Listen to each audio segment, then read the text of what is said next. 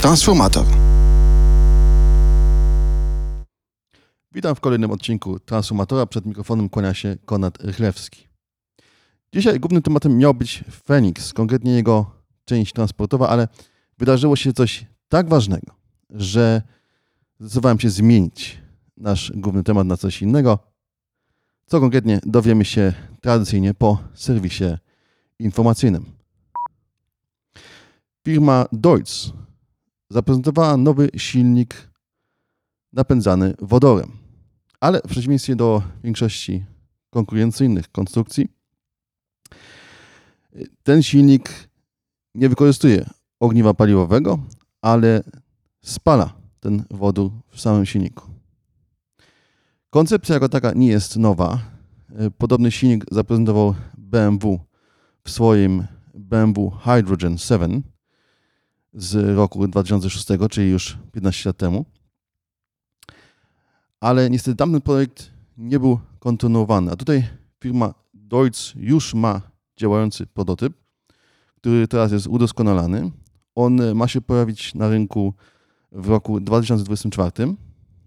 Ma moc 200 kW i jest przeznaczony głównie dla pojazdów rolniczych, leśnych, dla e, pojazdów budowlanych, urządzeń stacjonarnych oraz jako generator prądu. Deutz e, chwali się, że silnik ten już teraz jest bardzo niezawodny, bardzo cichy. Pamiętajmy o tym, że wodór nie jest rozwiązaniem idealnym. Jest na przykład trzykrotnie mniej wydajny energetycznie niż rozwiązania bateryjne. Ale są zastosowania, w których albo potrzebna jest bardzo duża moc, albo potrzebne jest bardzo szybkie tankowanie i e, wtedy wodór faktycznie jest ciekawą i ważną alternatywą. Pozytywne wieści dochodzą do nas też z Poznania. 21 sierpnia o godzinie 4.34 z pętli Wilczak ruszył pierwszy tramwaj w stronę Naramowic. Do samych Naramowic nie dojechał, ponieważ nie otwarto jeszcze całej 3,3-kilometrowej trasy, ale y, y, dojechał do ulicy Wodarskiej. Cała trasa składająca się właśnie z 3 km i 300 y, metrów torów, ale też z 8 nowych przystanków, będzie sięgała do ulicy Błażeja i do ulicy Błażeja dojedziemy pod koniec przyszłego roku, jak cała trasa na, na Romowice zostanie otwarta. PKP Polskie Linie Kolejowe zwróciły się do Urzędu Ochrony Konkurencji i Konsumenta o zgodę na kupno 32,85% udziałów w firmie Trakcja. To jest y, firma wykonująca infrastrukturę kolejową. PKP PLK mają już e, w swoim portfelu parę innych podmiotów e, z tej działki, powiedzmy z tego segmentu rynku, na przykład Przedsiębiorstwo Napraw Infrastruktury. E, to przejęcie tych udziałów będzie kosztowało 200 milionów złotych i udziały te będą kupione od hiszpańskiego właściciela firmy Konfa. Lotos zaprezentował wyniki za drugi kwartał 2021 roku i trzeba dodać, że są to wyniki imponujące. W porównaniu do analogicznego okresu roku poprzedniego wpływy ze sprzedaży wzrosły o 75% do kwoty 7,4 miliarda złotych. Zysk osiągnął ponad miliard złotych. Pomógł w tym wzrost cen ropy naftowej e, i gazu ziemnego. I te wzrosty też były bardzo imponujące. W drugim kwartale średnia cena baryłki ropy naftowej kosztowała 68 dolarów i 96 centów. Było to o 13% więcej niż w poprzednim kwartale i o 132% więcej niż w drugim kwartale 2020 roku. Jeżeli chodzi o gaz ziemny, to tu wzrost był jeszcze bardziej imponujący. Odpowiednio 32% y, kwartał do kwartału i 463%, jeżeli porównać drugi kwartał 2021 roku z analogicznym okresem roku ubiegłego.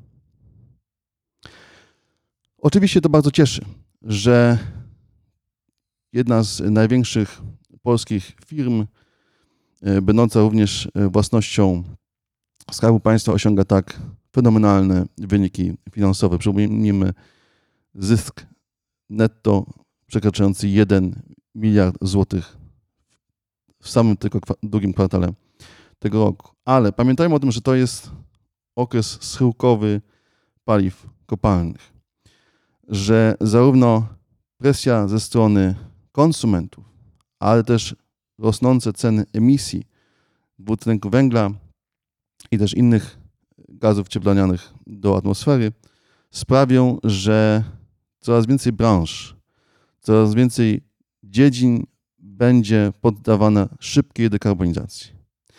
I dlatego może nawet istotniejsze niż same zyski, które oczywiście bardzo cieszą, jest to, na co te zyski zostaną wykorzystane, na co pójdą te środki. Czy będą to inwestycje przyszłościowe, czy będą to inwestycje nadal związane z paliwami kopalnymi, z energetyką konwencjonalną. Miejmy nadzieję, że Lotos odpowiednio spożytkuje obecne zyski, tak żeby pozostał silnym podmiotem, niezależnie od tego, czy będzie to podmiot niezależny, czy już w połączeniu z Orlenem.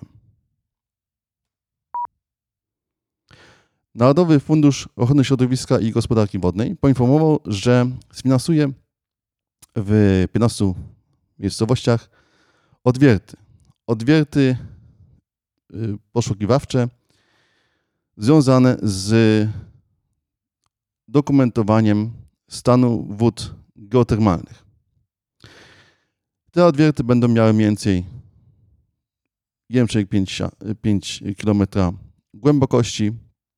Na tej głębokości spodziewamy się wód e, termalnych o temperaturach około 40, 50, może 60 czasami więcej stopni.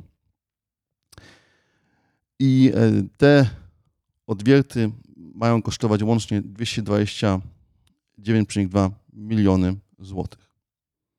Jak wspomniałem, odwierty te zostaną wykonane w 15 miejscowościach, w miejscowościach takich jak Otwock, Żyrardów, Wołomin, Łowicz, Inowrocław, Gniezno, Wągrowiec, Trzepnica i Oława. Łącznie ich jest 15 w 8 województwach.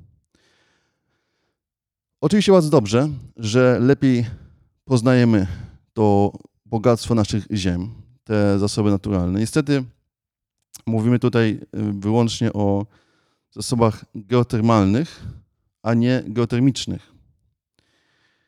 Na dłuższą metę należy większy wysiłek włożyć w analizę i wykorzystanie zasobów geotermicznych. Po prostu y, zasoby geotermalne to jest woda podgrzewana w sposób naturalny, właśnie znajdująca się powiedzmy na głębokości kilometra, dwóch kilometrów.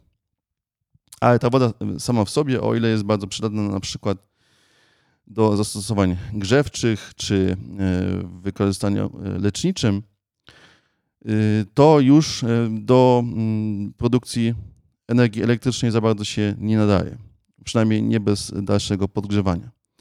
Natomiast na głębokości od 4 do 6 km mamy gołące skały. I te skały mają dużo wyższą temperaturę. Tutaj już mówimy o kilkuset stopniach.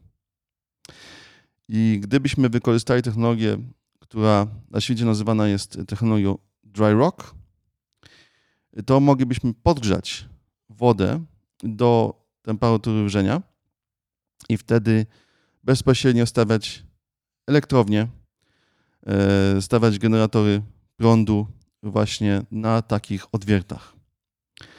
Polegałoby to na tym, że zwykła woda jest doprowadzana w jednej rurze na głębokość tych właśnie 4 czy 6 km.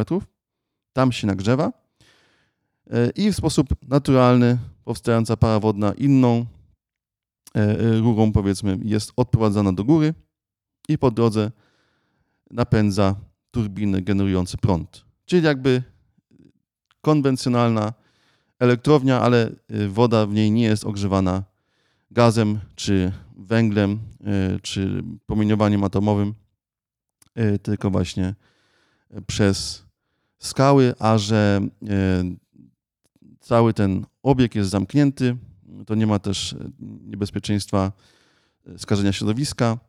Stąd też ta nazwa właśnie dry rock, czyli sucha skała, bo tutaj suche skały ogrzewają e, ten, e, tą ciecz, która jest ciecią, cieczą wyłącznie e, procesową, wyłącznie przemysłową i ma właśnie być tym takim pasem transmisyjnym, który przesyła tą gorącą energię tych skał na powierzchnię, gdzie możemy ją spożytkować między innymi do produkcji energii elektrycznej. Tyle na dzisiaj, jeżeli chodzi o serwis informacyjny. No więc co było tak ważne, że nie ma Feniksa, nie ma części transportowej, która jak e, wielu z Państwa e, wie, jest e, bardzo bliska mojemu sercu. Mieliśmy do czynienia w tym tygodniu z światową premierą, z autentyczną rewolucją. We wtorek, 24 sierpnia, uruchomiono pierwsze komercyjne zastosowanie paneli perowskitowych. Nigdzie na świecie takiego czegoś jeszcze nie było. Teraz już jest, zostało uruchomione w Lublinie. Można powiedzieć, że Lublin, przynajmniej na chwilę, stał się światową stolicą fotowoltaiki przyszłości. Chodzi o żaluzje. Żaluzje zamontowane na zewnątrz e, budynku e, firmy Aliplast. E, te żaluzy, konkretnie mm, powierzchnia, która została podkryta perowskitami, ma łączną powierzchnię 32 m2. Jest to dość sporo. I żaluzy te spełniają dwie funkcje. Po pierwsze, jak zwykłe żaluzje, chronią przed promieniowaniem słonecznym, czyli zmniejszają, zmniejszają zapotrzebowanie na chłodzenie, zapotrzebowanie na, e, na klimatyzację wewnątrz budynku, ale, i to jest właśnie to nowatorskie zastosowanie, dzięki temu, że są pokryte perowskitami, to wykorzystują to światło słoneczne do produkcji w 100% ekologicznego, zielonego prądu. To jest kolosalny przełom. Kolosalny przełom, który pokazuje, że, że Sour Technologies uporała się skutecznie ze wszystkimi bolączkami i wątpliwościami, e, które w przeszłości występowały w odniesieniu do paneli perowskitowych. Te panele mają bardzo wiele zalet, są niesłychanie cienkie, są elastyczne, mogą mieć dowolny kolor, mogą mieć różny stopień przepustowości, jeżeli chodzi o światło, światło słoneczne, mogą być nawet przeźroczyste a dlatego, że są drukowane, to mogą być nanoszone na bardzo różne powierzchnie. Na drewno, na szkło, na tekstylia, na zwykłe folie. Możliwości zastosowania perowskitów są wręcz nieograniczone. Ale oczywiście od czegoś trzeba było zacząć. I ten początek miał właśnie miejsce 24 sierpnia w Lublinie. Ale nie tylko, y, że te żaluzje y, potrafią produkować prąd, one są też inteligentne, y, ponieważ y, dzięki współpracy z stacją meteorologiczną, która jest umieszczona na dachu tego budynku, one umieją reagować na to, jak pada słońce i jaka jest sytuacja meteorologiczna. To ten system nie został wyprodukowany przez, przez Soul Technologies, on pochodzi od firmy Sonfi, czyli z zagranicy. I właśnie te e, dwie firmy wspólnie pracowały nad tym, żeby e, taki innowacyjny produkt mógł powstać. Produkcja paneli perowskitowych dla zastosowań internetu rzeczy, czy też Internet of Things ruszyła, jak mówiłem w jednym z poprzednich odcinków 21 maja tego roku. I to jest ogromny sukces i ogromny przełom nie tylko dla firmy Solar Technologies, ale w ogóle dla całej fotowoltaiki i dla polskiej myśli technicznej. Następne zastosowanie tych paneli zostanie uruchomione na e, budynku polskiego pawilonu na Światowej Wystawie Expo 2000, 2021 e, e, w Dubaju. Tyle na dzisiaj. Um, oczywiście zawsze jestem ciekaw Państwa zdania na temat prezentowanych tutaj tematów. Bardzo dziękuję za uwagę. Zachęcam oczywiście też do słuchania kolejnych, następnych odcinków Transformatora i do usłyszenia.